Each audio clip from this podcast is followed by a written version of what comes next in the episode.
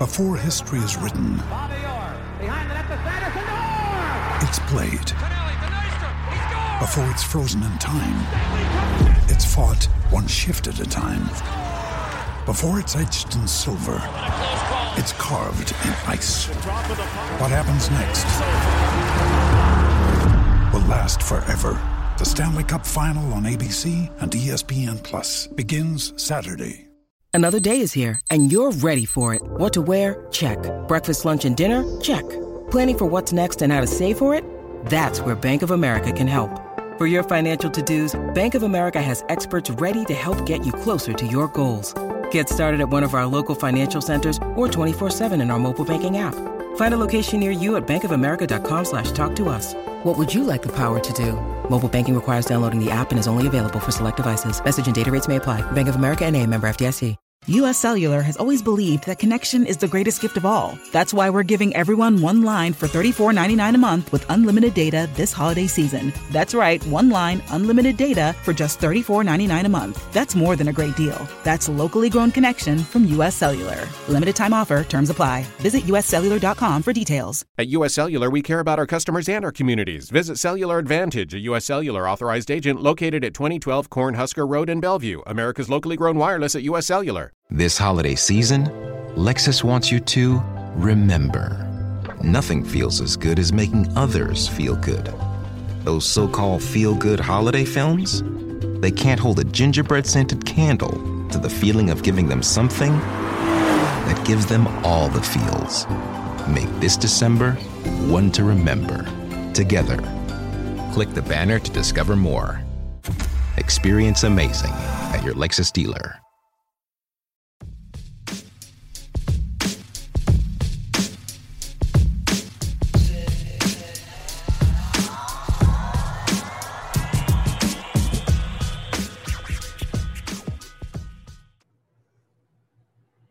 Welcome to the MLB Daily Podcast, your one stop shop for daily baseball content. I am L. J. LaFura, and alongside me, I've got Brandon Karam. We are a Belly Up Sports podcast. We are what they aren't. Brandon, how was your day? LJ, it was good. Uh, was watching a lot of these games tonight. Actually, there was a lot of intriguing finishes. Uh, yeah, just overall, really solid start to the week. Yeah, I mean, we're going to, of course, go into all of these. However, there was a pretty clear standout game from this evening. The one we're, of course, going to lead off with because just in case you guys were wondering, we double checked for you guys. The Tampa Bay Rays are still legit. Like, I th- Brandon, I'm pretty sure they're still good. I'm not. I'm not 100 percent sure, but I'm like 95 percent sure that they're they're a legit contender now. Yeah, uh, far and away the best best record now after uh, beating the White Sox tonight. They now have a game and a half lead on the best record in the league. Uh, they just get insane help out of the bullpen every single night. You know, uh, tonight Tyler Glasnow only able to go four innings, leaves due to a little bit of elbow inflammation. Let's go ahead and actually get the rundown for in first before we go Oh yeah. too far. Sorry. Oh yeah. That was part. That was partially how I set it up. That was my fault. Um, but we're gonna go into the top of the first here to get scoring going. As Austin Meadows rips a two-run shot, and then the top of the third, Brandon Lowe hits a solo piece to make this a three nothing ball game. In the bottom of the third, Tyler Glasnow gets a little bit wild here and ends up allowing Luis Garcia to score the first run for the White Sox on a wild pitch. Brian Goodwin hits an RBI single later that inning to make this 3 2 Tampa. As Brandon mentioned, he leaves in the fourth with um, right elbow inflammation. And then, of course, what other bullpen would we expect to be able to pick up that slack better than Tampa Bay, who pretty routinely it's they're pretty well they're pretty well used to starting pitchers leaving after the fourth inning. So they put carry that slack. Randy Arozarena hits a solo piece, his ninth of the year in the top of the eighth inning. And then Brett Phillips singles to drive in one more and make this a 5 2 Rays win. Give the win to JP Feyereisen. He went two innings of shutout ball with two strikeouts. Tyler Glasnow, who of course started this game, went four innings, allowing three hits, two earned runs, and six strikeouts over that span. The loss goes to Lance Lynn, who's now seven and two on the year. He went six innings, allowing six hits, three earned runs, and eight strikeouts. This raises his ERA to 1.51 on the season. The save goes to Pete Fairbanks, his third of the year. You know, I've got to be honest. I'm going to admit when I feel I'm wrong. I, I will, I always will, when I genuinely feel that I'm fully wrong. If I don't think there's a way I can, or at least if, if I don't think there's a way I can BS around the argument, um, I'm gonna admit it, and I'm gonna admit I I was a little quick, not necessarily not necessarily wrong, but quick to assume that the Rays would fall back down after last year. I mean, 60 games, we could we all know that some pretty weird things can happen in 60 games. And also more so, I just was really hoping to see negative consequences for all the Blake Snell stuff. And obviously that did not happen. This team is as good, if not better, than they were last year. And what's amazing is that they're beating good teams on a pretty consistent basis. Like they they they clean up and they still come to play against teams that are built not like them. Like it's not like they're beating down on mediocre teams and winning all of those games, losing games against above 500 teams and uh, teams with higher payroll. They're they're in there grinding with everybody else.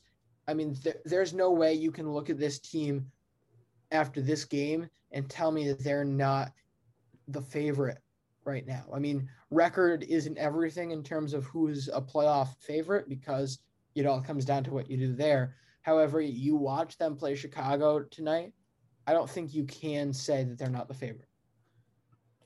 Well, we're gonna have to see about Glasnow. I mean, I'm assuming he's not going to be out for an extended period of time. If he is, though, then no, yeah. the Rays are not the favorite. But assuming that he will be fine and will only miss maybe a couple of starts at the most, I mean, yeah, this is a team that just gave Lance Lynn his worst start of the year uh, tonight. Uh, he was still good. I mean, three three runs over six innings is good, but it's not it's not what we've seen Lance Lynn do this year. And this this Tampa bullpen, I mean, they trade away Willie Adames because they know that they have way too many middle infielders, especially talent wise. They know that there's just too many guys there. When you have three very good prospects that are that are middle infielders, and then you have three really good ones on your roster already, you were going to have to make a trade at some point. So they trade Willie Adames for JP Feyereisen, who has been nothing but nails for them. I mean, this guy is lights out every time he comes in. And only... again, this is a guy that you didn't hear about before this. Like it wasn't like I mean, he like is a rookie and yeah, but like to the point where he's playing, you would have at least thought you'd hear like Milwaukee fans screaming and shouting about him going into the season to the with the caliber that he's playing in Tampa. Like there's a palpable difference between pitching for the Rays and pitching elsewhere. Yeah, and you know, it's it, it it's not only him. I mean, this entire bullpen that they put together as of right now. I mean, they trade for Pete Fairbanks back in 2019. Uh, they trade for JP Feyereisen. Uh, Andrew Kittredge, who's in the, the bullpen, was by trade. Uh, Jeffrey Springs. Uh, they signed Collin McHugh away from the Red Sox. Collin McHugh And this Ca- guy, uh, Col- Collin Collin McHugh was more of a let go because no one knew what the heck was actually uh, going to become of him. He did not look good after his injuries after last year. That's the reason he never played for the Red Sox last year. Um, so that is more of a gamble. But again, you look at Chris Mazza and Jeffrey Springs, who have both had significant time on this roster this year. They were absolutely nothing. Like the the difference between Chris or Jeffrey Springs in Tampa and Jeffrey Springs in Boston is night and day. And that's not just it's not that, that's not like this is like it's not like Boston has the worst coaching staff either. I'm not saying that they've got obviously they don't have the best. I'm not saying that they've got the best, but it's not like people are laughing. It's not like they're the laughing stock of the league in their pitching. So that's just more of a proof of what they're doing in Tampa. also, I mean, they they just traded for another guy for the the bullpen. They just pick up Matt Wisler from the Giants. Uh, I can't, see if I can find any any details here on the trade, but I mean, if I swear to God, if this guy somehow is able to put up quality innings for them, I, I'm I'm gonna lose it. I just don't understand how the Rays and Erik Neander just consistently win all these trades. I mean, that Pirates trade that they made for the, the Chris Archer deal. The Pirates trade was literally the dumbest thing ever. Like Austin Meadows and Shane Baz. Like, are you kidding? Or no, was it Austin Meadows and Tyler Glasnow? Was it? Yeah. yes, Austin yes. Meadows and Tyler Glasnow for Chris Archer. Like un- unbelievable return on that trade. It's just like I don't I don't get it how they are so good at just playing this this game that they do. And you know, it, it's really going to make teams question, you know, if the Rays can win consistently without paying without doing anything in free agency and having a terrible payroll like why aren't more clubs just operating like them Yeah, I mean, the thing is, outside of them and the Dodgers, what club has actually figured out how to operate like that? The Dodgers are the closest thing out there. And- However, I don't think I don't think there is a full-on group that is actually capable of doing what Tampa is doing right now. A lot of these teams are going to try, but they're not nearly going to be able to replicate the success. I don't think.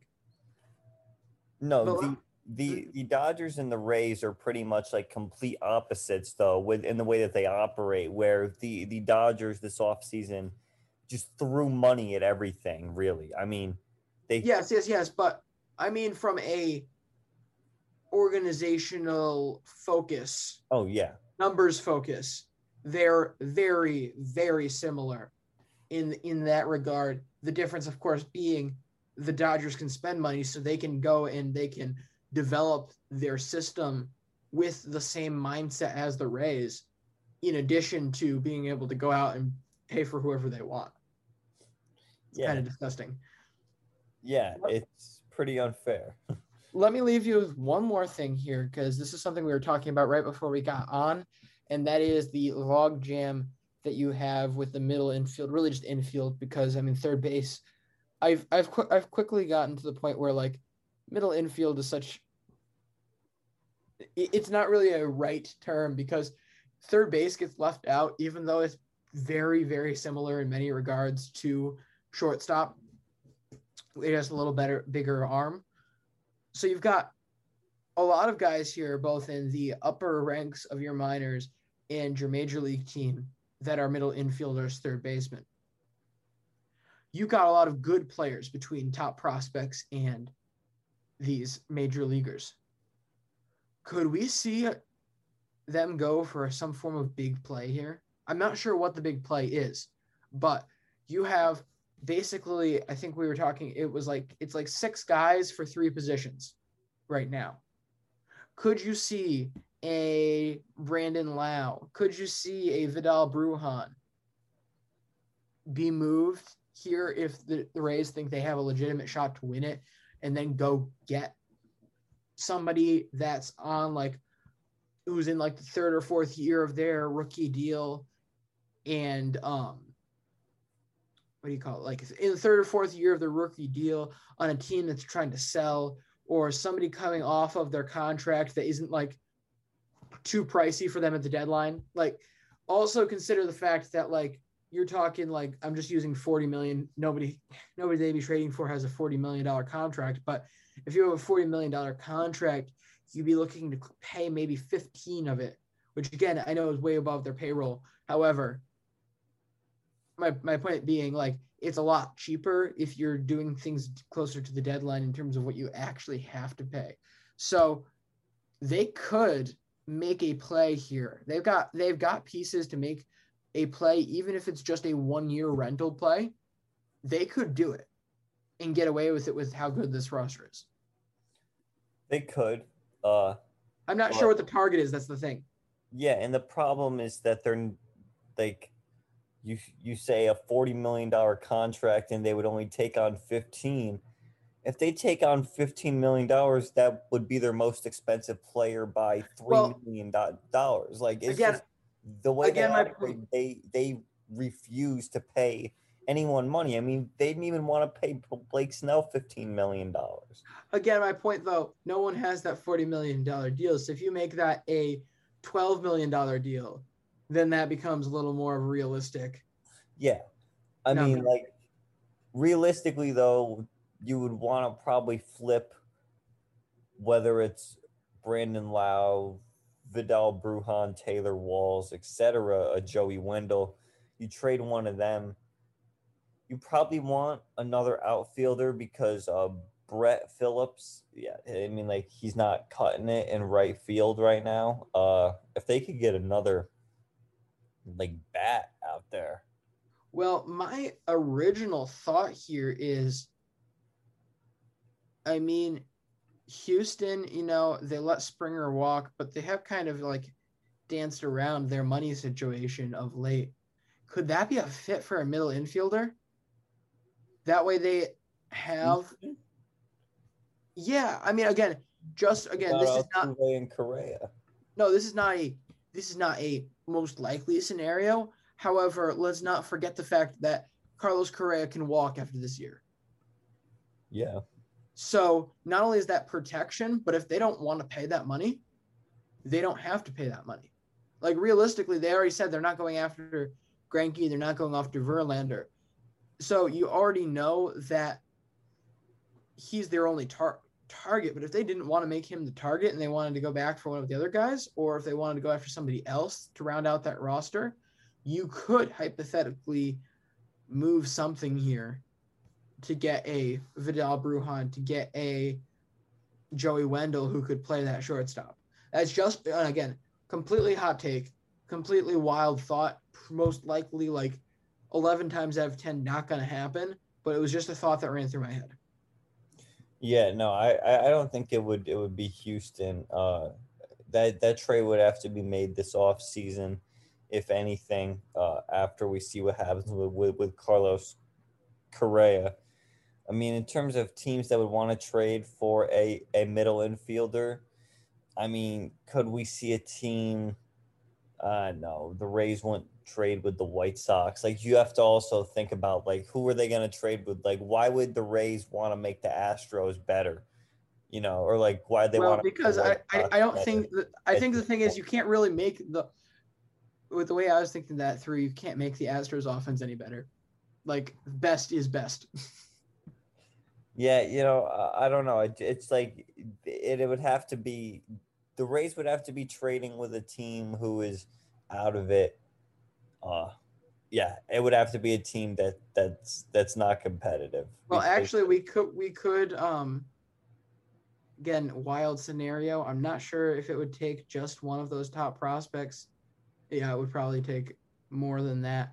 But can we free my free our man Byron Buxton? I don't think no, he's so valuable. So valuable. So there, it would have to take like a a couple of those pitching prospects, Bruján, like I mean, Byron Buxton still has service time. Like he still has two more years of control. With Free, with free what- Randy Dobnak. Oh boy.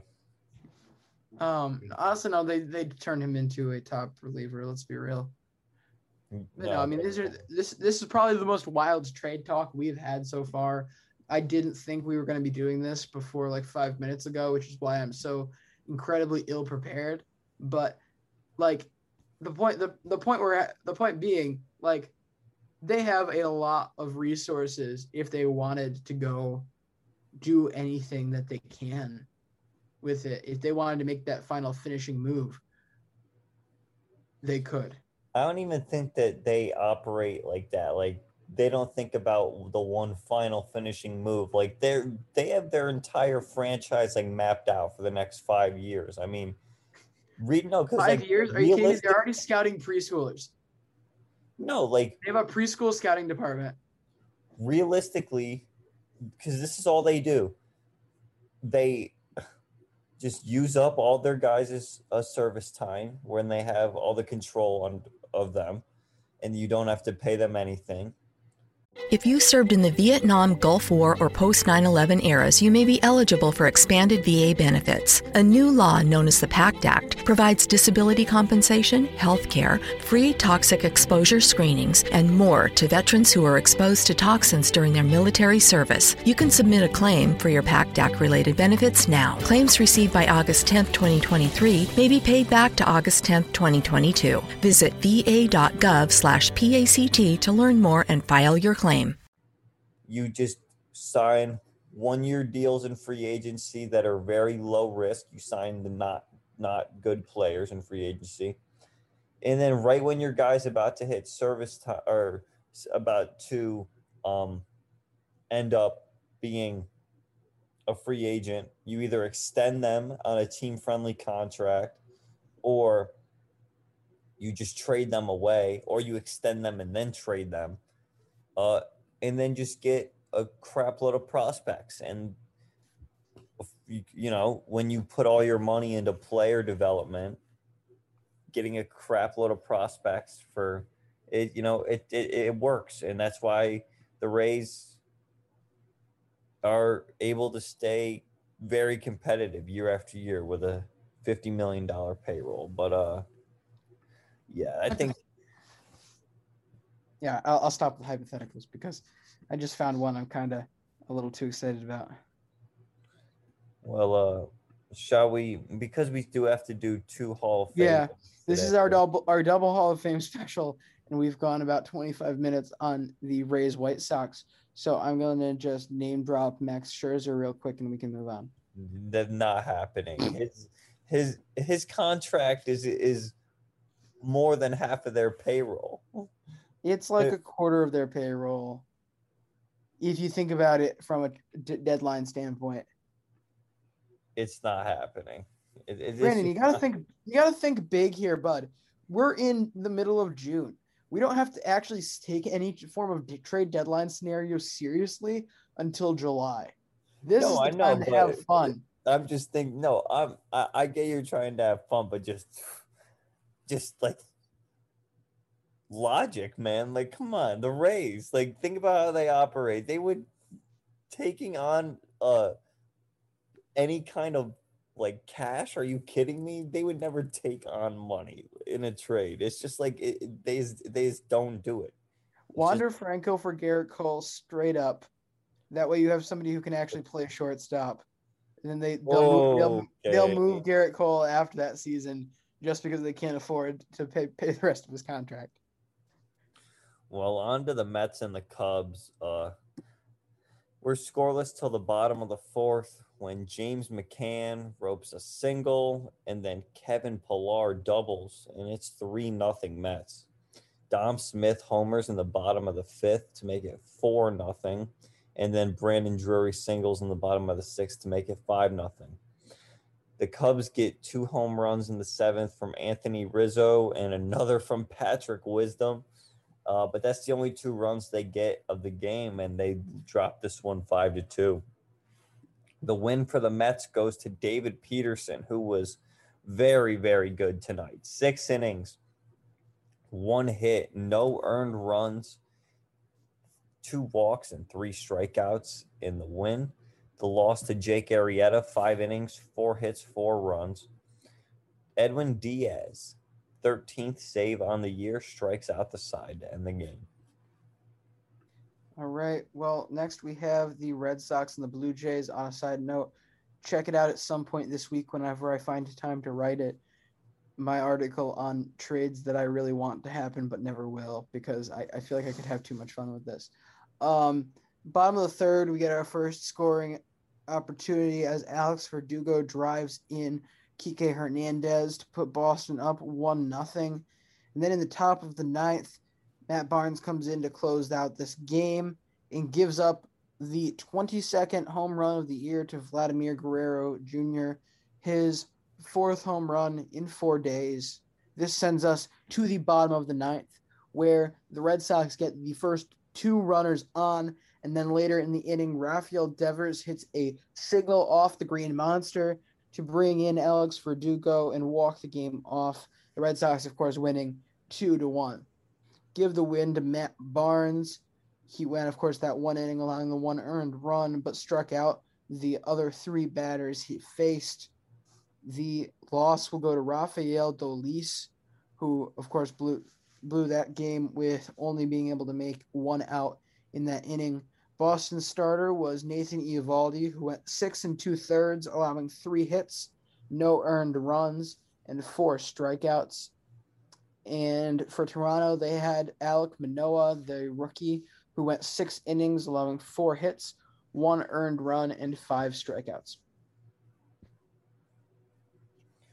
All right, on to the Pirates and the Nationals. This one would get going in the top of the second when Kevin Newman goes yard for Pittsburgh. They take a 1 0 lead. In the bottom of the third, Kyle Schwarber with an RBI single to put Washington on the board, and we're tied at one. Juan Soto then with an RBI single of his own, and the Nats take the lead up two to one. The Pirates get a second run in the top of the sixth on an Erik Gonzalez sac fly. We're tied at two, but then Kyle Schwarber in the bottom of the seventh, 13th jack on the year. Nats take a 3 2 lead. The bullpen's able to close it out, and the Nats win this one 3 to 2. The win goes to Caleb Finnegan, out or Kyle Finnegan, excuse me, out of the Washington bullpen. Jon Lester got the start, five and a third, six hits, two earned runs. The loss goes to Clay Holmes out of the Pittsburgh bullpen. JT Brubaker got the start for the Pirates, five innings, four hits, two earned, and Brad's Brad Hand picks up his 12th save on the season. Well, the Indians got three runs off the Orioles right from the get go in the bottom of the first. They were driven in by Jose Ramirez, Eddie Rosario, and Bobby Bradley. Baltimore doesn't score until the top of the fourth when they get two runs off of DJ Stewart and Freddie Galvis sacrifice outs. And then bottom of the sixth, Jose Ramirez drives in his second run of the game, which was all they needed as Cleveland goes on to win this one four to three. Give the win to Nick Sandlin, who came in after Mejia went four innings, allowing two earned runs and three strikeouts for Cleveland. The loss will go to Dean Kremer, who wasn't as shaken. Like it didn't get all frothy. It wasn't. It's not whipped Kremer at this point. It's just slightly, slightly rattled Kremer, who went five and a third, allowing three earned runs and two strikeouts. The save goes to Emmanuel Clase, his tenth of the year. The Kremer, uh, still yet to record a win this year, falls to zero and six. But uh, you know he is he will one day not be shaken. No. He, shall not be shook. Eventually, right? He, he shall not be shook. But he's not stirred. That's the thing. He's been shaken, but he's not stirred. That's why we still have hope. Yeah, you know, it, it was it was a tough line for him tonight. I've seen guys with that exact line get the win plenty of times. So, no, absolutely, hundred percent. Tough night. Well, the Reds and the Brewers, uh, Cincinnati scores four in the first two, but the the Brewers put up two across that span. Uh, and the runs come from a Jonathan India double, a Jesse Winker single, uh, and then uh, ground outs by Nick Castellanos and Joey Votto that score runs. There's the four for Cincinnati. The two for the Brewers come from a Daniel Vogelbach home run in the first, and then an Eric Lauer kind of pitchers who rake a sacrifice fly. Uh, pitchers who get it far enough in the air for it to matter. Yeah, sure. I mean, hey, a sac fly is is a is a hard feat to accomplish sometimes. Uh, so, yeah, that was the the Brewers' second run. They would trail four to two after two innings. In the top of the seventh, Joey Votto two-run home run to extend the Reds' lead to six to two. And then the top of the ninth, Eugenio Suarez and Aristides Aquino. Uh, Aquino homers, Suarez RBI single to make it 10 to 2. And that's the final. The Reds rout the Brewers behind a Vladimir Gutierrez start where he went six innings, allowing four hits, two runs, and six strikeouts, and gets the win. Eric Lauer takes the loss, five innings, five hits, four earned runs. All right, next up we got the Tigers and the Royals and Tigers got things cooking right in the top of the first. They get a runs scored on an error and two singles in the top of the first to drive in four runs. And then in the top of the fourth, Willi Castro goes yards make this a 6 nothing ball game before Kansas City even has a chance to respond. In the bottom of the fourth, Hanser Alberto hits an RBI double. And then later in the game, the Kansas City Royals are able to tack on two more, but it will not save them from the onslaught of the Tigers, who went and won this one 10 to 3, the feasting of the Tigers. Um, you know what they were tonight? What? Great. Okay. Now that now that that terrible joke is done, uh, the win will go to Joe Jimenez, who came in with one of the stupidest rules in baseball that no one's talking about right now the reliever win thing. He came in during the third inning to relieve Matthew Boyd, who left due to injury, and ends up picking up the win with only two thirds of an inning pitched. The loss goes to Brad Keller, who went five innings, allowing six earned runs and five strikeouts. More on that just because it frustrates me. The fact that a starter, like the fact that you it, our relievers are able to pick up wins in the early game so easily just is so frustrating. And it's also not it's not fair at this point either cuz like with more teams pulling guys after 4 innings, like they're not getting the fair credit they deserve. Like it's not their fault that their their manager will not let them see the, the order a third time.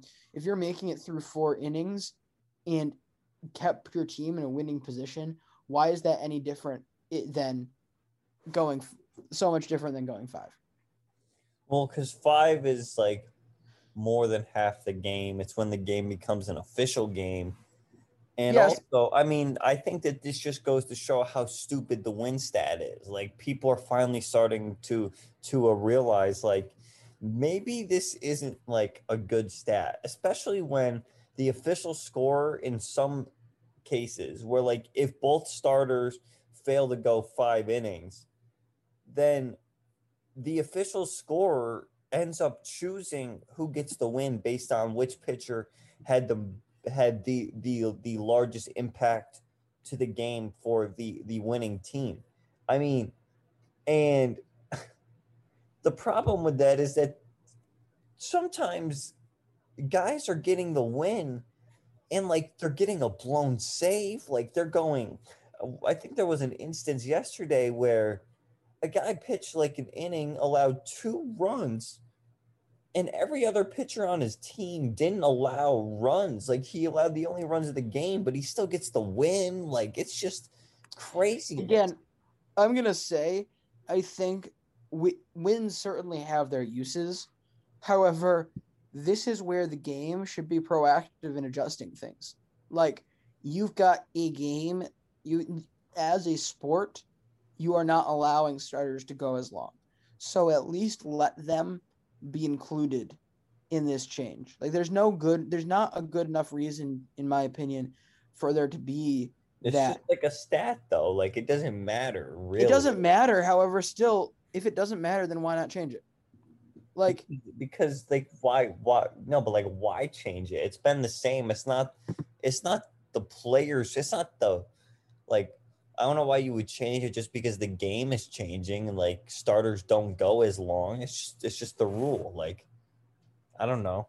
It's just it's I- just how it is. Like I, I just think again you're looking at a situation where a guy could go four innings in a game and not get the win, but Joe Jimenez can go two thirds of an inning in the third inning and get the win.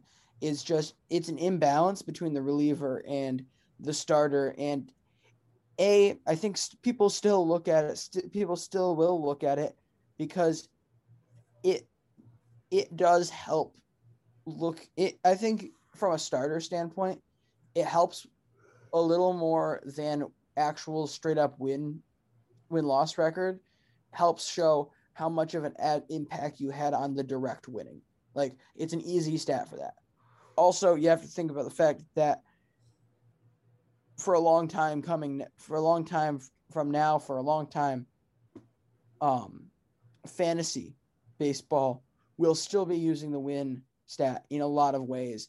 And so as with all sports right now, fantasy is one of the best the biggest interest makers in the sport. I'm not saying you should sell out for fantasy.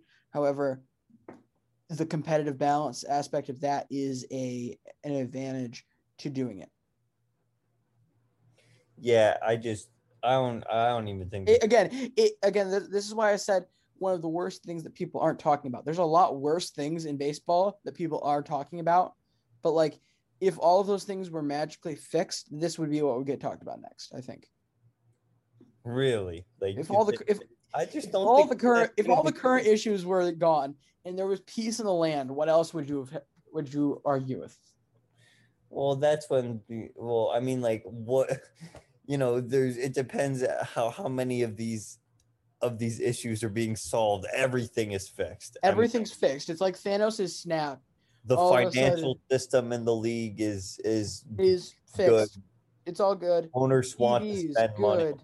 Ball, balls good. Owners spending money good. Um, what else do we need? Uh, so the ball isn't getting affected based on the free agent class every year. Good. No, good. Okay. So yeah, I mean, if all the things that people weren't, com- were- everyone's gonna find people are gonna find things to complain about. So if the things that people are complaining about now weren't there, I think this would get talked about more. All right, on to the Marlins and the Cardinals. This one, uh, the Cardinals score first in the bottom of the second on an Edmundo Sosa RBI single to make it one nothing. St. Louis. Jazz Chisholm comes back in the top of the third and rips a two RBI single to give Miami the lead. Paul Goldschmidt ties it in the bottom of the fifth with a single of his own, and it's two to two. In the bottom of the eighth now, the Marlins call on Dylan Floro and Tyler O'Neill rips a RBI double off the top of the left field wall, just missed a home run. That makes it three to two St. Louis. And then Paul DeJong comes through with like what was essentially a swinging bunt down the first base line, a very weak ground ball with with runners on second and third and one out that allowed another run to score to make it four to two St. Louis. Alex Reyes comes on and closes it out. The Cardinals win four to two. The win goes to Giovanni Gallegos, who pitched the eighth inning for St. Louis. Adam Wainwright tonight went six innings, two earned and six Ks. The loss goes to a Dylan Floro. The start for Miami went to Braxton Garrett, four and a third, seven hits, two earned, and three strikeouts. Alex Reyes picks up his 17th save on the year. Season ERA drops to 0.84. So that's his ERA, 0.84. His expected ERA, over 3.5. I mean, crazy difference between his normal ERA and his expected ERA. He's not even in the top 70% of expected ERA on, on Baseball Savant, and he's rocking a 0.84 out of the bullpen, like as a closer. You know, that's the only one that matters, though, is it not? Yeah, no. Uh, That's and it's because he walks like a ridiculous amount of guys for a closer. I mean, his strikeout to walk ratio is crazy bueno. For, a closer. Yeah, he walks over 20% of the batters that he faces. All right, we're gonna do a hyper speed review of these last couple games here. Uh, top of the second, scoring starts with the Angels against the A's, and Juan Lagares of the Angels hits his first home run of the year to right center field, but that will not be able to stop the A's from scoring seven unanswered between the second and the third, including a Sean Murphy home run. Mary redeemed a $50,000 cash prize playing Chumba Casino this year. I was only playing for fun, so winning this was a dream come true. Chumba Casino is America's number one social casino experience. It's serious fun. With over 80 casino style games to choose from, you too could win life changing amounts of cash. Be like Mary. Log on to chumbacasino.com and give them a whirl. That's chumbacasino.com. No purchase necessary, void or prohibited by law. 18 plus. Terms and conditions apply. See website for details. The voice in the preceding commercial was not the actual voice of a winner. It's wintertime. When temperatures go down, the likelihood goes up that your furnace and other appliances go down with them. So don't risk a costly replacement. Stay comfortable with coverage on the appliances you depend on most with the Service Guard Appliance Repair Program from Black Hills Energy. It's peace of mind in a plan. Visit blackhillsenergy.com slash sign up to learn more. And then the Angels will not be able to score again until the top of the seventh, where they are granted able to put up four runs. However, that will not be enough to beat the A's, who knock off Los Angeles eight to five. Give the win to Sean Manaea. He went five and two thirds, allowing one earned run and five strikeouts. Give the loss to who but D- DM Bundy. Dylan Bundy, of course, went two and a third, allowing seven earned runs and three strikeouts. The save will go to Lou Trivino, his 11th of the year. All right, Padres and Rockies. Colorado gets on the board in the third on a Trevor Story single. CJ Cron homers in the seventh to make it 2 0 Colorado. Ryan McMahon hits a double in the bottom of the eighth to make it 3 nothing. Trent Grisham, though, top nine, goes yard to make it th- 3 to 2. The Padres pull within one, but uh, they are able, the Rockies are able to get out of it and they win 3 to 2. Austin Gomber takes the win. Eight innings, three hits, no runs, four strikeouts, completely shut down the San Diego lineup tonight. Uh, was sensational. The loss to Dinelson Lamet, four innings, four hits, one earned, and three strikeouts for him. Daniel Bard gets his ninth save, uh, allows that two run homer, but uh, is able to get the job done, getting Fernando Tatis Jr. to pop out to end the game. All right, next up we have the Twins and the Mariners. Scoring started with in favor of the Twins in the top of the first as they put go up one nothing, but that is eventually tied up by a Jake Fraley RBI single in the bottom of the third. In the top of the fourth, the Twins get two homers, one from Alex Kirilloff, his fifth of the year, and then the first of his major league career to Gilberto Celestino, who played part of his minor league career only about 40 minutes from Brandon and I down in Troy with the Houston Astros Tri City Valley Cats back in 2018. Anyway, from there on, it is all Seattle as they're able to score uh, twice in the bottom of the fifth, and then a Jacob Bauers home run in the bottom of the eighth puts them ahead for the win, four to three. Give the win to Paul Sewald of the Mariners. This is after Marco Gonzalez went five innings, allowing three earned runs and five strikeouts. The loss will go to Hansel Robles, who went an inning, allowing that one earned run off the home run. And Kenta Maeda got the start, going four innings, allowing one earned run and seven strikeouts. The save will go to Steckenrider, his first of the year. All right, Giants and Diamondbacks. Uh, in the bottom of the third, Brandon Belt comes through with a RBI double, uh, makes it one nothing San Fran. Carson Kelly, uh, he has an RBI double of his own, the top of the fourth, and we're tied at one. Brandon Crawford goes deep in the bottom of the fifth to make it 3 1 San Francisco, his 15th bomb of the year. Carson Kelly responds again uh, with a home run uh, a solo shot, his eighth of the year to make it three to two now. The the Diamondbacks uh, still trailing, and then in the bottom of the eighth, San Francisco is able to jump on the Arizona bullpen, score a couple more runs on a single by Austin Slater, a Brandon Crawford sac fly, uh, and the Giants win five to two. Alex Wood gets the win, six innings, four hits, two earned, seven strikeouts. Now six and three on the year. Uh, Matt Peacock takes the loss for the Diamondbacks, five innings, ten hits, three earned, and three strikeouts. Jake McGee gets his 13th save on the year, and Arizona has lost 11 games in a row now. And to wrap it up, we have the Phillies and the Dodgers. Philadelphia opens up the scoring in the top of the first with a Bryce Harper RBI single. Uh, then the Dodgers are able to get on the board in the bottom of the fourth with a Will Smith two run home run to take the lead, his seventh on the year.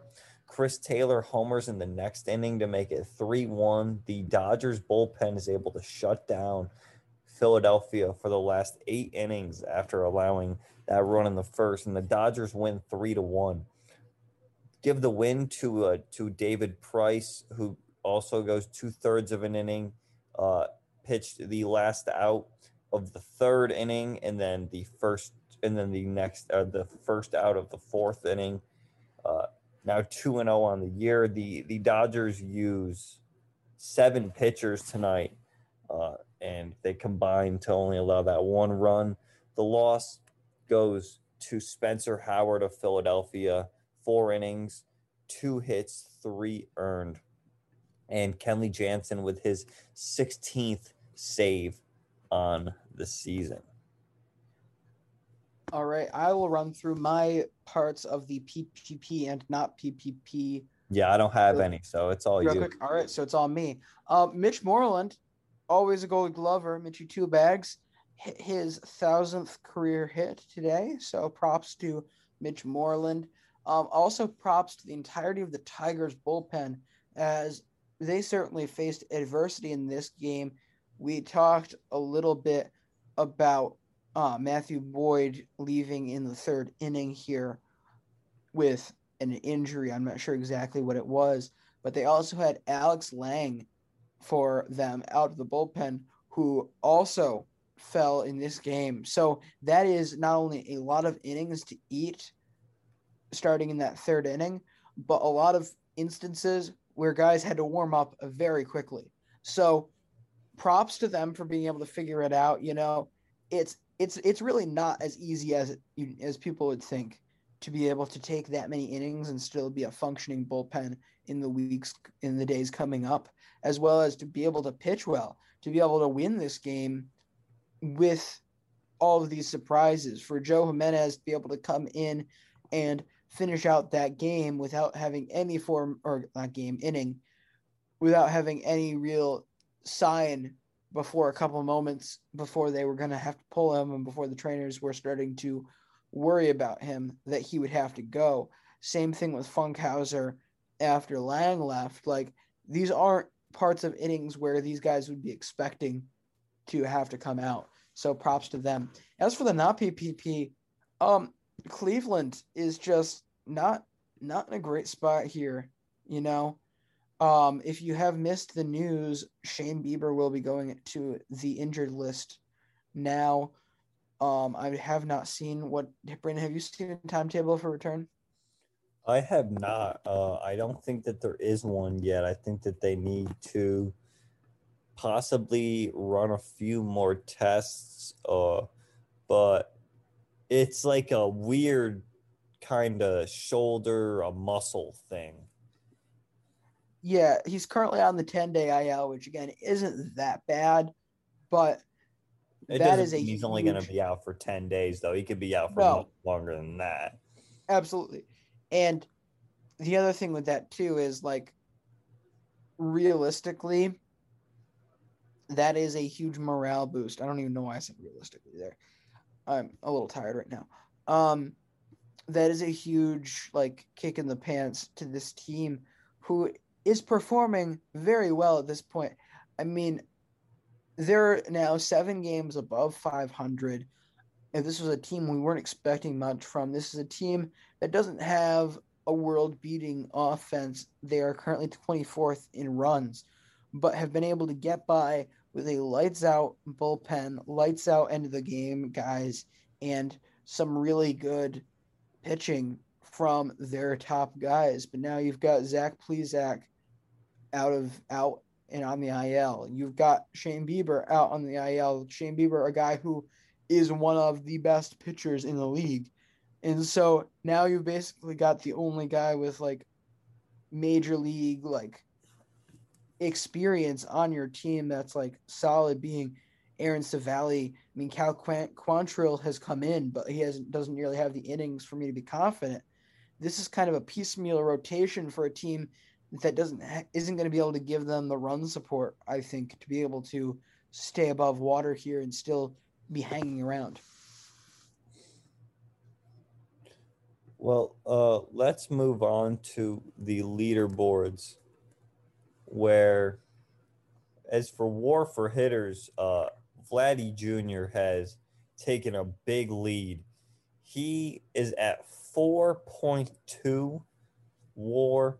Behind him is Nick Castellanos at 3.4, and then a tie between Ronald Acuna Jr. and Xander Bogaerts at 3.1. As for uh, the pitchers, it is Jacob DeGrom in the lead at 3.7, Zack Wheeler at 3.2, and then Gerrit Cole at 3.1 behind him. For batting average, it is still Nick Castellanos at 357. Home runs is Vladdy Jr. at 22. RBIs is Vladdy Jr. at 56. On base percentage and slugging percentage is both Vladdy Jr. Uh, he has a 30 point lead for on base percentage and about a 70 point lead for slugging percentage, making his OPS 100 points greater than the next guy. He's at 1.148. Uh, Jesse Winker is at 1.048. Yeah, he is absolutely crushing the ball. ERA is Jacob DeGrom 0.56, Kevin Gausman 1.43, Lance Lynn 1.51, and Shane Bieber has thrown the most innings this year at 90 and two thirds. Zack Wheeler is at 90 and one third. That might explain why his shoulder is about to fall off. Yeah, uh, I believe he's also made. Yes, he's tied for the most starts made this year at 14 as well. Wow. Well, it is about time for the double Hall of Fame special. Of course, we missed our Hall of Fame selections for the MLB Daily Hall of Fame last week, but we will be very glad to pick them back up again this week and do a double feature. Again, to remind all of you who forget and anyone new who's joining us that we are every week going to pick a one player from each team to be a nominee to be narrowed down for the MLB Daily Hall of Fame.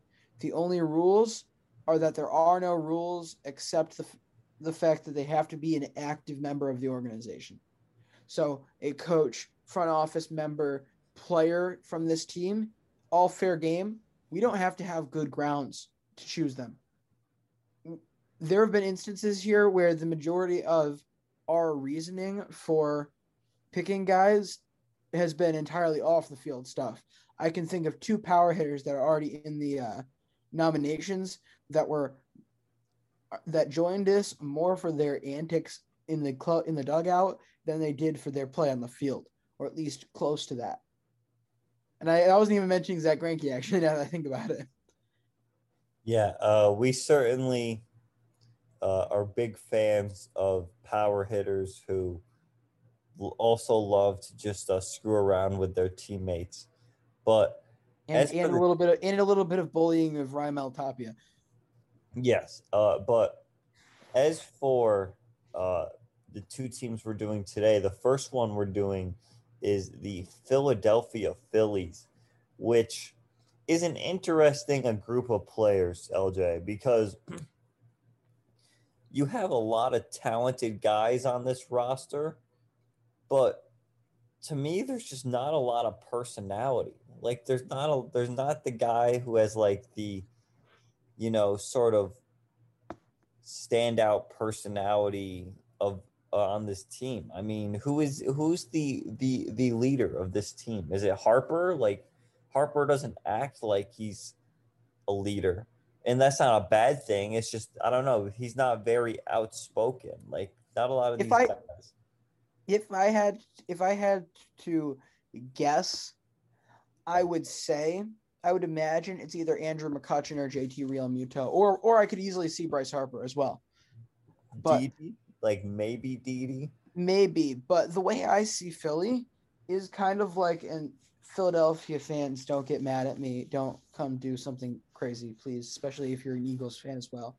Um, it's kind of like that secondary small market and it operates very similarly because of the teams having so much history. Like the Phillies are a pretty big name brand. Like we were talking about that yesterday, big names in baseball. People know the Phillies, even though they haven't like had winning runs since the early part of last decade. It's like it's a National League team that people know. They play the Braves and the Mets, which people know.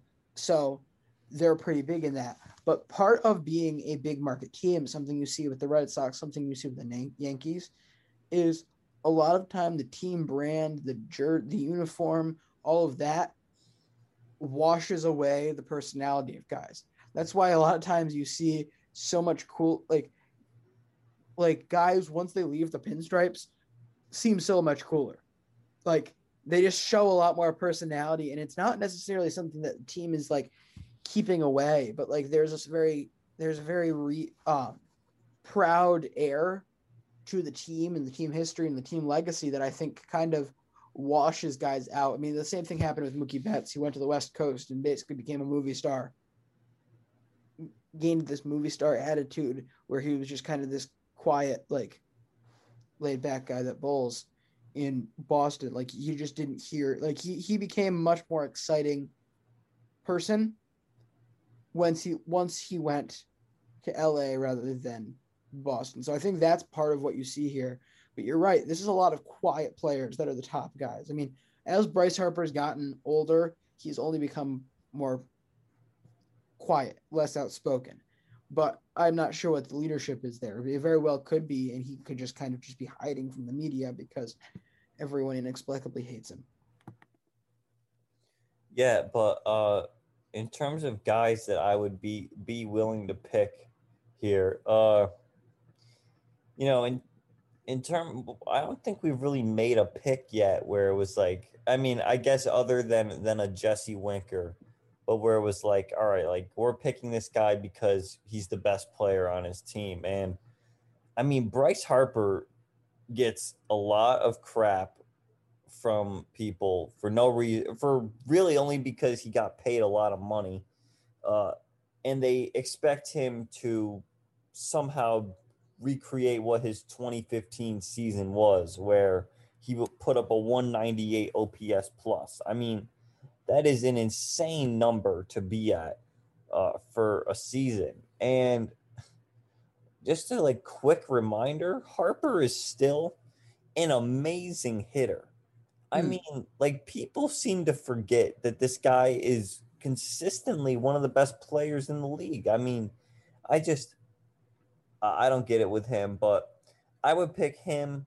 I would pick Zack Wheeler based on what he's been doing this year. I certainly think that it's cool what what a JT Real Realmuto brings to the plate.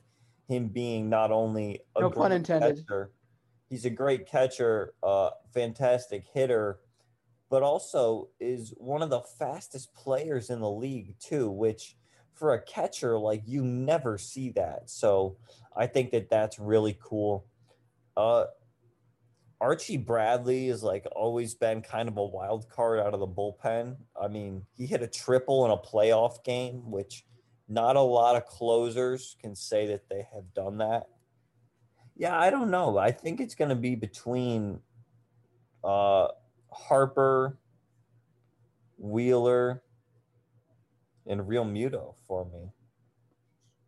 honestly, out of those guys, I mean, honestly, the the first guy that popped in my head, he was on my favorite picks group, and that is Bryce Harper. Bryce Harper is an absolute mammoth of a baseball player, and again, uh, just to hit home, like he doesn't deserve the treatment he's gotten since that year. Like you can't. Re- Mary redeemed a $50,000 cash prize playing Chumba Casino this year. I was only playing for fun, so winning this was a dream come true. Chumba Casino is America's number one social casino experience. It's serious fun. With over 80 casino style games to choose from, you too could win life changing amounts of cash. Be like Mary. Log on to chumbacasino.com and give them a whirl. That's chumbacasino.com. No purchase necessary, void or prohibited by law. 18 plus. Terms and conditions apply. See website for details. The voice in the preceding commercial was not the actual voice of a winner. Start a journey, not a fad. Kick off your fitness journey with up to $500 off Peloton Bike, Bike Plus, or Tread packages. Choose the package that will take your training to the next level with accessories like our cycling shoes, heart rate band, non slip grip dumbbells, and more. Join now and you'll see why 92% of households that start the year with Peloton are still active a year later. All access membership separate. Offer ends January 8th, 2023. Excludes Bike, Bike Plus, and Tread Basics. See additional terms at onepeloton.com. it's almost impossible for somebody to replicate that that isn't like doing something wrong like to do to, to surpass that which really is what everybody wanted they're assuming that he's going to top an 1100 ops like you don't you don't just do that over 100 some odd games. You don't do that to begin with very often. But i'm also kind of shocked and i think it's mostly because of his outlook in the social me- media sphere, the overall narrative that that's now taken shape into in the general media, and that's the fact that he's only gotten MVP votes three on three occasions is insane to me. I mean, you look at this guy, and he has been consistently in the high 800s of OPS plus or 900s his entire time. Like 2020 900. Um, if we look at OPS plus, he's been above his lowest season since the tw- since 2016 was a 133, and yet he has three All Stars since his MVP out of now five years. Granted, only one of those years an actual miss. He should have But- made it in 2019 also. Like Yeah, like that. I don't know how you can look at that stat line for the year and then be like, "Oh, how is he like how is he not an all-star?" That makes mean, no sense. if people are really gonna nitpick av- batting average that much, then I don't really want to be in this conversation. But yeah, I mean, this is one of the best players of our generation that everybody just kind of decided not to like, and Just cuz he Yeah. got paid. and it's not even just because he, I don't even know if it's just because he got paid. Brandon, I genuinely feel like it, it started before that. It started before he left Washington. Like after 2016, everybody decided, okay, maybe it's because you had Trout that is on like that same kind of career area of when they came started came up and all. Perhaps it's like you have Trout now, and you're it's pretty clear that he's like the best player in the world, and it's not Harper. Harper, the guy who was touted to be the best baseball prospect we're going to have in a decade. Why isn't he that? That's because he's trash. He's a bust. And everybody just decided to hate. There's a lot of hate online, and it should not go Bryce Harper's way. He is awesome. If I wanted, if we wanted to throw a couple other names out there in addition to the very good second options that you put up there, um, currently the mo- easily the most outside pick and certainly not the best player on this team. How about former USA um, qualifier man Luke Williams? Just a thought. We talked about them a bit. That He's was had himself a hell of a, the last what like ten days. Yeah, he's currently got a 1200 OPS in 10 games, career games. 10 play appearances. 10 plate appearances, yes. So he, he's put up numbers, but the more serious one I was going to put up here is should we give Joe Girardi a look? Should we should we give should we give Dave Dombrowski a look? I mean, he's the I, I would baseball operations. I mean, like I would give ben, I would give Dave Dombrowski a look next year because really my justification for defending the record of this team is the fact that Rome was not built in a day. This was a team that he was pretty much set up to fail with with how bad the bullpen was last year. This was a historically bad bullpen and when every single guy that you put out there is absolute garbage, it's kind of hard to make good managerial decisions. Like you know, like your your options are either pitcher A that's going to get shelled or pitcher B that's going to get shelled and you're you're screwed either way. But with that being said, I feel like when you watch him, it still feels like the same in control Joe Girardi, like in control of the game, in control of the lineup and the team. It still feels that a very similar way to how he was with the Yankees. He's still as sharp as ever. I think we were talking about the other day about the fact that Joe, Girardi was certainly done a disservice in New York by the end and I mean, this guy, this guy is still a top manager in the league. I think, or not, if not one of the top, certainly a top half is fair to say. So I would not, I, I'm not pinning the record struggles being 30, 32 and 32 this year. I'm not pinning that at all on Girardi as much as I am the the slow growth of the roster in a very similar way as we were talking with the Red Sox yesterday. Rome isn't built in the day. This is a process, and they could only fix the problems so much within a year. Well, let's make a pick. Uh, I'm. I, I think I'm gonna go with Bryce Harper. Yeah, I'm also going with Bryce Harper. All right. Well, the next team we have is the Mets, and LJ. In terms for picks, picks for the Mets, there was a couple that came into my head, a couple really interesting ones. So of course, uh, Jacob Degrom, who is probably the odds-on favorite to get it, but Steve Cohen, I think, is needs to be in consideration. I think if we were going to pick an owner, this is the time to do it. Uh, you know, he comes in this off season, and after the Mets had just years of horrific ownership by the the Wilpons. Steve Cohen comes in and proves that he wants to make moves. He signs he is able to get James McCann. He's able to trade for Francisco Lindor and then extend him. He's able to sign Trevor May, add a bunch of pieces to this team that you know the you we would have never seen this out of the the the Wilpons, an actual like accepting the fan base, wanting to win, wanting to compete. That wasn't in the the Wilpons DNA, and I don't know. I think Steve Cohen is a pretty interesting guy. You know, especially when you consider that he was involved with like all that GameStop stuff that was going on. Yeah, honestly, that's that's the biggest that's the biggest hit to him going into the Hall of Fame. Yeah. I think. is that he's a shady hedge fund hedge fund manager. I mean, is is that like really like that is that that a big of a deal? I mean, I mean, it's certainly a minus on his record. Like if we were making like a score, like if he was getting a legacy score like in Madden, that's certainly not going to help it. shady hedge funds hedge fund. I cannot say that word. Was Hedge- was he even it was he even part of the hedge funds, or was Oh, it yeah. because because because I know I know for a fact he was an owner of Robinhood, which was the big issue, was that he shut down Robinhood so people couldn't buy GameStop.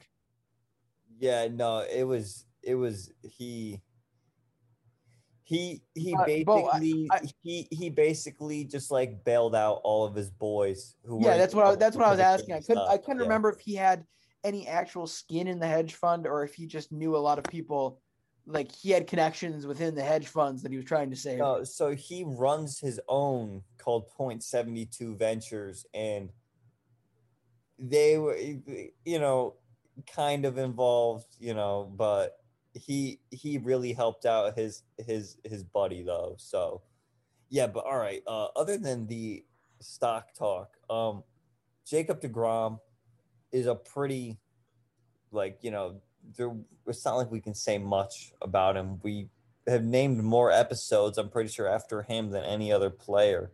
Actually vladdy jr is a close second i think but yeah i don't know. There's just like jacob Degrom, what he's doing this year is could potentially like change the rules. Like we could be be be looking at a completely different game after this year because of what he's doing this season. So i mean I think that that makes it. I don't know. That makes it easy for me. But Yeah, what's, what's, I- what's your take on this?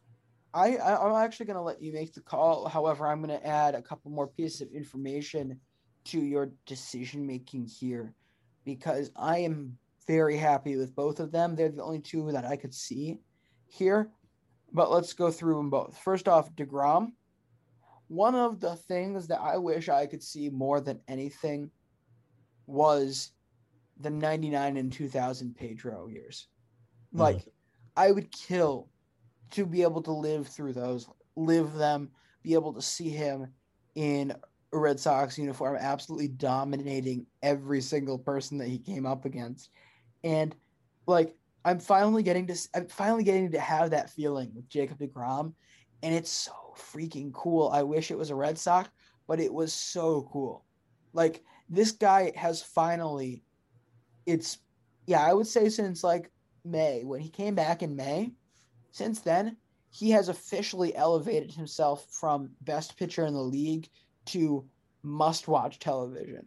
Like you know when he's starting, even if you're not like a fan, if even if you're not following, you are cognizant of the next time Jacob DeGrom is pitching for the Mets and you're gonna watch a Mets game just to see Jacob DeGrom's half innings. So Yeah. I'm I'm I'm having a great time getting to have that experience for once. As for Steve Cohen, all I have to say, the black jerseys. He brought back the black jerseys. So, Brandon, I will leave this up to you. He's an owner for the people. I mean, he is. Yeah. He's for the fans, which I love. Uh, I think with him also, we might have to wait a year because, like, if the Mets do end up not making the playoffs, you know, then it's like, all right, like, it, it would be a bad look on us if we picked the owner basically because we're saying, oh, like the whole point we're picking him is because he made the Mets like competitive again. But, but can you can you deny the fact that they're very competitive right now? No, they are, but I would hate for them to not make the playoffs because you know LJ we've how I mean year after year we've seen the Mets look great heading into this point of the summer and then August hits and let's just say that the Mets and Chris Sale have very similar success in August in their career. but uh, so with, Um, with that but but again, to just counter that point before you make this pick, you could say the exact same thing with Jacob Degrom. I feel like this year, I'm for some reason, call me a sucker. I am more confident in the Mets this year than I have ever been, just because. Let's just eliminate the Nationals and the Marlins right now. The Braves have a ton of holes, and the majority of their good players aren't going to be back till mid to late August. The Phillies we just talked about the fact that they still don't really have a bullpen. I I think this is ser- seriously the only team that feels kind of like cleanly put together and will eventually get better put together when they get their the rest of their outfield back. So I think I have a lot more trust in them. I have a lot more trust in them than I normally do. So then th- it becomes a very even playing field for me to say, what if Jacob DeGrom has an awful back half of the year? What if he ends up not being the Cy Young winner in the second half of the year and we That go would- into this picking him based on that and looking at it? It's less likely than the Mets sucking, but it's a very similar thing. Like we, I don't, I don't think we can can fully pick this based on what we're projecting could happen. Uh, well, so like I think my point was that because he would be like the first executive that we picked, right? So like one of and he'd be one of the Right. only executives that we picked. Like the point of the executive like role is to set your team up for success. But either way, I think the momentum shift that he's made this year certainly does do that. Again, I'm not picking either side. Honestly, I couldn't pick this. That's why I'm making Brandon. But like the momentum shift towards being a positive franchise that's looking to win, like the the direction of the franchise has been such a crazy radical shift this year for the better that even if they do miss the playoffs, they're going to be put in a better situation than they have any other year recently. You know what? I'm gonna go. I'm I'm gonna end up picking Jacob Degrom here, and I'm gonna tell you why. As an owner, you can put the team in the correct like direction. You can put them on the right track. But the end of the day, the players have to go out there and they have to perform if you want to win. It's it, it comes down to the the players at the end of the day, and I would feel stupid to not pick Jacob Degrom, especially with the the uh, the season that he's having. Uh, you know, it's weird that we had both Mets and the the Phillies, and we both picked their star player, but it's also like those guys are so important to their team, and they're just fun to watch. Like if I'm Yeah. picking guys for a Hall of Fame, you want to pick guys that are fun to watch. You watch Bryce Harper hit, you watch Jacob DeGrom pitch. You can tell that they are very good at what they do just by by by only watching them for a couple of minutes. Like I don't know, watching Bryce Harper hit the ball a thousand miles an hour off the wall, and then watching Jacob DeGrom just make someone look silly. I mean, it's it's entertaining as a baseball fan. It's it's what we want to see. It's what you know gets us excited. It's it's it's what brings us to the ballpark. So to end this episode on a good note, we're picking Jacob DeGrom. Uh, as a Yankees fan, you know I'm supposed to not like the Mets, but they're just such a likable team now that I just like. I will be secretly supporting them when uh, if slash when the Yankees are out of contention. Uh, I mean, again, I'm not trying to make this a shot at the Yankees. I mean, the Yankees have their own kind of like fan thing going on. However, New York fans in other sports can be a bit rough. However, right now, the team and the fan base is kind of giving you that like golden retriever vibe. So until they get success, they're going to be a lot of fun to root for. Once they get success, this could be insufferable. It's like the Knicks already being. Oh, it's, I mean, it's already so- it's already so bad. I already, I al- I went from laughing at the Knicks to actually hating the Knicks in one year, and that's just because they made the playoffs once. That's how bad it is. so at college, like there's I'm friends with a bunch of Knick fans, and like Sorry. during the season, like I was like feeling like I was like really trying to support them. I'm like, this is awesome. Like, you know, you guys haven't seen this in so long, and like really like feeling for this Knicks team. And then I see like the the the the garden during the playoffs and just the way the fans are acting. Trae Young made these people go insane. Like he literally drove people insane. Like th- th- these people, he is so rent free in their head. It's just, it's unbelievable. What like Trae Young playing that like sort of sort of villain role is what we fair, he to- is a villain, so like he, he it fit it fits if the shoe fits, wear it. it, it, let me just say it was he was the perfect guy to be like that first guy back in MSG at full capacity. Yeah, because he because he's a whiny brat and he can let them have something to whine about. Um, but you know, you're right. It's like one of those things, and it's a thing too, where like MSG might be a top. It, yeah, probably is a top five sports venue in America. Easily. In like just if you look at the scope of it, like you just stand there. I think you can say that even without knowing the full history of the building, like without knowing what the garden is, without knowing so many of the great games, the history of the Big East there, everything that drives me to it at least, um, that makes it powerful. You can see how great it is. The fans don't do it justice. The team doesn't do it justice. I feel bad. I feel worse for the stadium than anything else. Yeah, because I certainly don't feel bad for James Dolan. Uh, No. geez, talk about bad ownership and Actually, I feel bad for Derrick. Rose. first place. MVP vote. D Rose and Thibodeau are the most lethal combination in the NFL, the NBA, but we are an MLB co- podcast. So Yeah, well, thank you for listening to this MLB podcast, this episode of the MLB Daily Podcast. Uh, be sure to check us out on Twitter at MLB Daily Pod. Check out our trivia game. Uh, LJ and I are on Twitter. I'm at Brandon underscore Karam. He's at LJ underscore VP underscore La Fiora. Uh, that's going to do it. Thank you for listening, and uh, we'll see you tomorrow. see you manana. Hi, I'm Maria. And I'm Mike. And we're Team, Ready. Black Hills Energy knows your home is where your heart is, so they want you to be ready. It's all about keeping you safe, prepared, and making your home as energy efficient as possible. Everything from how to weatherize your home to how to stay safe during extreme weather. Be ready for anything. Go to blackhillsenergy.com slash team ready.